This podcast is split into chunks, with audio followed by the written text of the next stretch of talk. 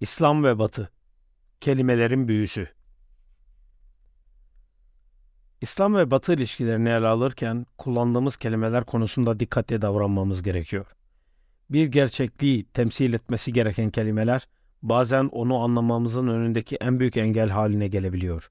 İslam ve Batı kelimeleri tarihten dine, kültürden sanata, felsefeden bilime ve siyasete kadar pek çok unsuru ifade ediyor.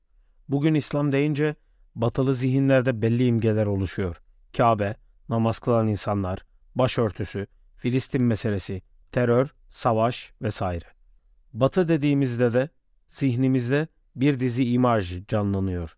Gelişmiş ve kalabalık şehirler, teknoloji, emperyalizm, Hollywood, müzik klipleri, kiliseler, ailenin çöküşü, terör vesaire. Bu olguların hepsi bir gerçekliğe tekabül ediyor. Fakat insan, toplum ve tarih gibi karmaşık, sürekli değişen, dinamik ve birbirine bağlı unsurları tek bir kelime altında toplamak mümkün mü? Kelimelerin soyut ve indirgemeci rahatlığına sığınmak, gerçeklikten uzaklaşma riski taşımıyor mu?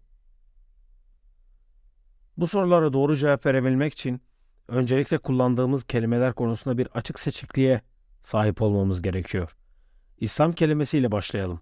İslam, İslam dininin kendisi için kullandığı ve Kur'an'da geçen bir kelime. Allah'a teslim olmak yoluyla barış ve huzura kavuşmak anlamına geliyor. Dini manada Kur'an'ın öngördüğü inanç ve yaşam biçimini ifade ediyor. Tarihi ve kültürel manada ise bu inanç ilkelerinin zaman ve mekan boyutunda farklı biçimlerde ortaya çıkışını dile getiriyor. İslam, diğer bütün dünya dinleri gibi mensuplarına sadece bir iman edilecekler listesi sunmuyor. Bu inançların ve diğer ahlaki ilkelerin bir yaşama biçimi haline gelmesini de öngörüyor. İslam medeniyeti ve kültürü dediğimiz şey de bu ülkelerin Müslüman aktörler elinde zamana ve mekana nüfuz etmiş, ete kemiğe bürünmüş halidir. Nasıl ki medeniyet bir dünya görüşünün zaman ve mekanda hayat bularak ete kemiğe bürünmesi ise aynı şekilde İslam medeniyeti de İslam dünya görüşünün maddi, kültürel, kurumsal ve estetik bir kimliğe bürünmesidir. İslam dediğimizde hem bir inanç sistemini hem de bir kültür ve medeniyeti kastediyoruz. Gerek orta çağlarda gerekse bugün İslam kelimesi İslam'ın bu iki yönüne atıfta bulunur. Batı kelimesine baktığımızda farklı bir takım sorunlarla karşılaşıyoruz. Öncelikle kelimenin modern zamanlarla yaşıt olduğunu ifade etmeliyiz. Her ne kadar Okcident, batı kelimesi güneşin battığı yer anlamında Avrupa dillerinde 14. yüzyıldan beri kullanılıyorsa da kelimenin modern manasını 18. yüzyıldan itibaren kazanmaya başladığını görüyoruz. Öte yandan Okcident kelimesinin ifade ettiği coğrafi batı, Asya'nın batısı anlamını da taşıyor. Orta çağlarda Avrupa kendisini Asya'nın batısı olarak görmekteydi. Bu manada batı diye müstakil bir coğrafyadan bahsetmek mümkün değil.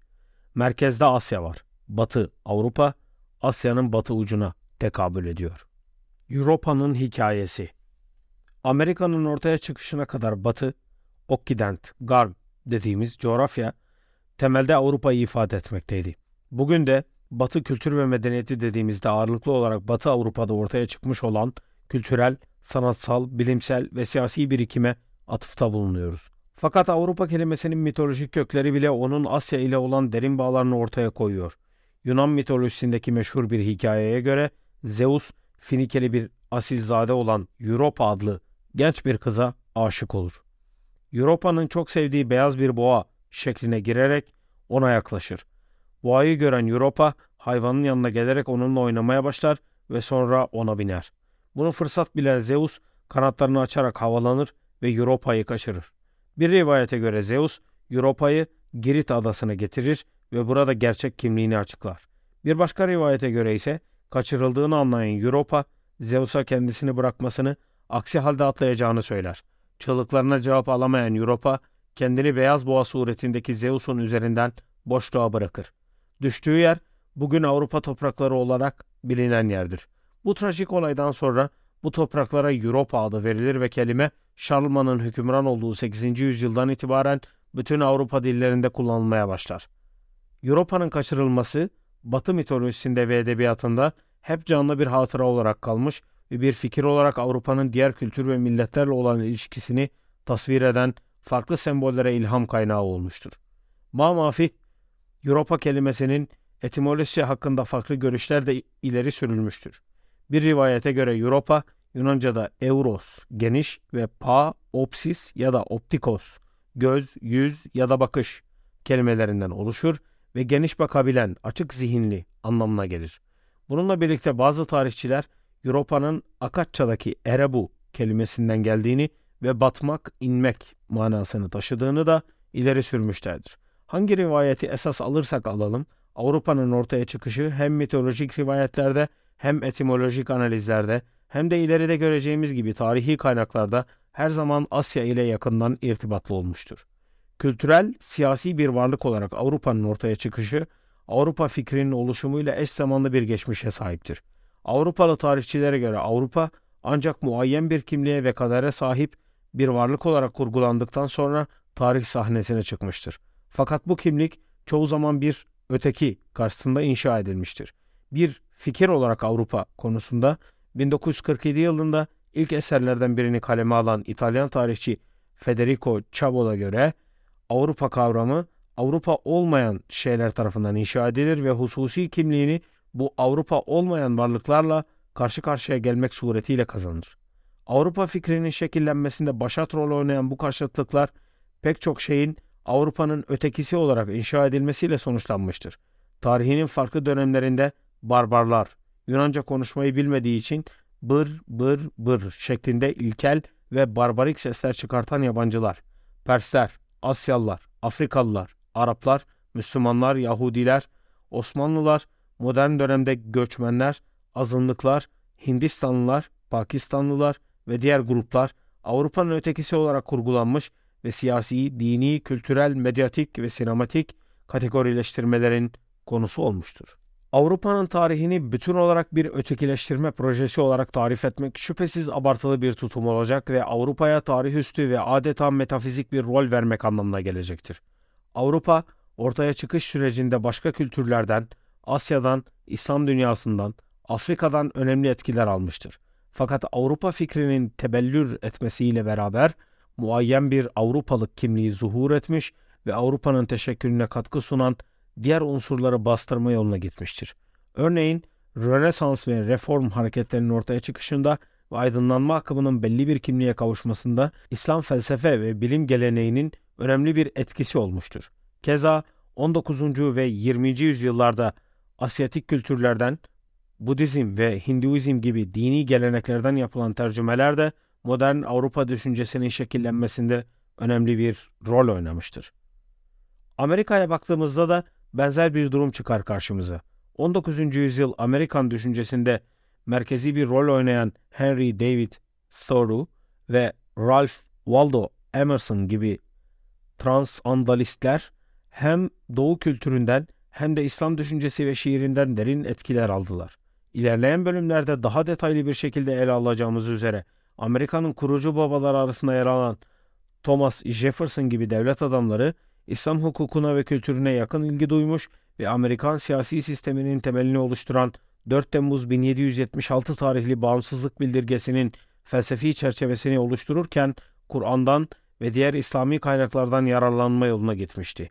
Jefferson'ın Kur'an'ı olarak bilinen ve bugün Amerikan Kongre Kütüphanesi'nde muhafaza edilen Kur'an nüshası bu iç içe geçmiş tarihin kayda değer örneklerinden biridir. Fakat bu tarih henüz yazılmadı. Sorun bilgi, belge yahut kaynak eksikliğinden değil. Avrupa ve Amerika tarihine hala Avrupa merkezci bir gözle bakmamızdan kaynaklanıyor. Avrupa'nın 17. yüzyıldan itibaren Avrupa dışındaki dünya ile olan siyasi, diplomatik, ticari ve kültürel ilişkilerinin kolonyalist ve emperyalist bir nitelik arz etmesi, münasebetlerin mahiyetini belirlemiş ve tarih yazımını da şekillendirmiştir. Bundan belki de daha önemli ve kalıcı olan unsur ise Avrupa'nın muhayyilesinde Avrupa dışı dünyanın medenileştirilmeye muhtaç bir öteki olarak kurgulanmasıdır. 19. yüzyıl Avrupa kolonyalizmini meşrulaştırmak için ortaya atılan medenileştirme misyonu, Osmanlıca tabiriyle vazife-i temeddün, beyaz adamın Avrupalı olmayan dünyaya karşı ahlaki ve medeni bir görevi olarak tarif edilmiştir. Medenileştirilmeye muhtaç bir kültürün Avrupa kültürüyle eşit bir ilişkiye sahip olması elbette mümkün değildir. İlerleyen sayfalarda bunun çarpıcı örneklerine temas edeceğiz. Avrupa nedir? Avrupa'nın kimliğine ilişkin tartışma 20. yüzyılın başında hız kazanır. Neden? Zira sanayileşme, kapitalizm, geleneksel yapıların çözülmesinin yarattığı güven krizi ve milyonlarca insanın hayatına mal olan iki dünya savaşı, Avrupa'nın varlığına, benliğine ve geleceğine ilişkin yoğun bir muhasebesinin yapılmasını da zorunlu hale getirir. Avrupa kavramının giderek tartışmalı ve muğlak hale geldiğini gören Karl Jaspers, Avrupa'yı Avrupa yapan bütün unsurları saymaya kalksak buna güç yetiremeyiz der. Fakat yine de ana unsurları bir araya getirerek dikkate değer bir tanım denemesinde bulunur. Eğer Avrupa ismini kullanacak olursak o zaman Avrupa İncil'dir ve kadim medeniyettir. Avrupa Homer'dir, Aeschylus'tur, Sofokles'tir, Euripides'tir, Fidias, Eflatun ve Aristo ve Plotinus'tur, Virgil'dir, Horas'tır, Dante, Shakespeare, Goethe'dir, Cervantes ve Racine ve Molière'dir. Leonardo, Rafael, Michelangelo, Rembrandt, Velázquez'dir. Bach'tır, Mozart'tır, Beethoven'dır. Aziz Agustin, Anselm, Thomas, Niklas, Cusanus, Spinoza, Pascal, Kant, Hegel'dir. Cicero'dur. Erasmus, Voltaire'dir. Avrupa kubbelerdedir, saraylardadır, harabelerdedir. Kudüs'tür, Atina'dır, Roma, Paris, Oxford, Cenevre, Weimar'dır. Avrupa Atina demokrasisidir. Cumhuriyetçi Roma'dır. İsviçrelidir. Hollandalıdır. Anglo-Saksondur.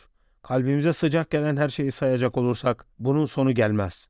Bu her türlü ölçümün ötesinde bir ruh, ahlak ve inanç zenginliğidir. Bu listeye daha pek çok isim, akım, eser, şehir, sembol eklenebilir.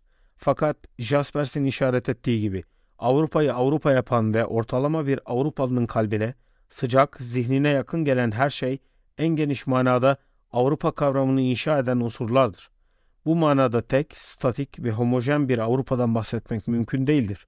Avrupa kavramını tahlil ederken onun dinamik ve çok boyutlu yapısını akılda tutmak gerekir. Fakat bir olgunun çok katmanlı ve değişken olması onun hakkında hiçbir şey söyleyemeyeceğimiz anlamına da gelmez. Nitekim farklı siyasi, ideolojik ve kültürel yaklaşımlara sahip Avrupalı düşünürlerin Avrupa kavramı hakkında çeşitli tahlillerde bulunurken bu iki hususu akılda tuttuklarını görüyoruz. Burada birkaç örnek üzerinde durabiliriz.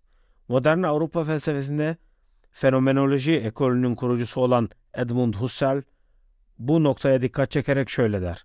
Birbirlerine ne kadar husumet duyarsa duysun, Avrupa milletleri ulusal farklılıkları aşan ve hepsine nüfuz eden bir ruhun iç akrabalık bağına sahiptir. Burada kardeşler arasındaki ilişkiye benzer bir şekilde hepimize yurt bilinci veren bir şey vardır. Husserl, ulusal, kültürel, dilsel ve tarihi farklılıkların ötesinde bütün Avrupa milletlerini Avrupa kimliği etrafında toplayan bir ideal, hedef, ufuk, görev bilinci ve ahlaki tutumlar bütününden bahseder. Bu kimliğin özünde insan aklını kullanarak iyi ve mükemmel bir hayata doğru yönelmek vardır. Aklın evrensel ilkelerine göre hareket eden insanlar topluluğu aynı zamanda evrensel bilimin de temellerini atmıştır. Husserl'e göre bu bilimin temeli tarihte ilk olarak kadim Yunan'da atılmış ve böylece Avrupa'nın manevi doğum yeri tarih sahnesine çıkmıştır.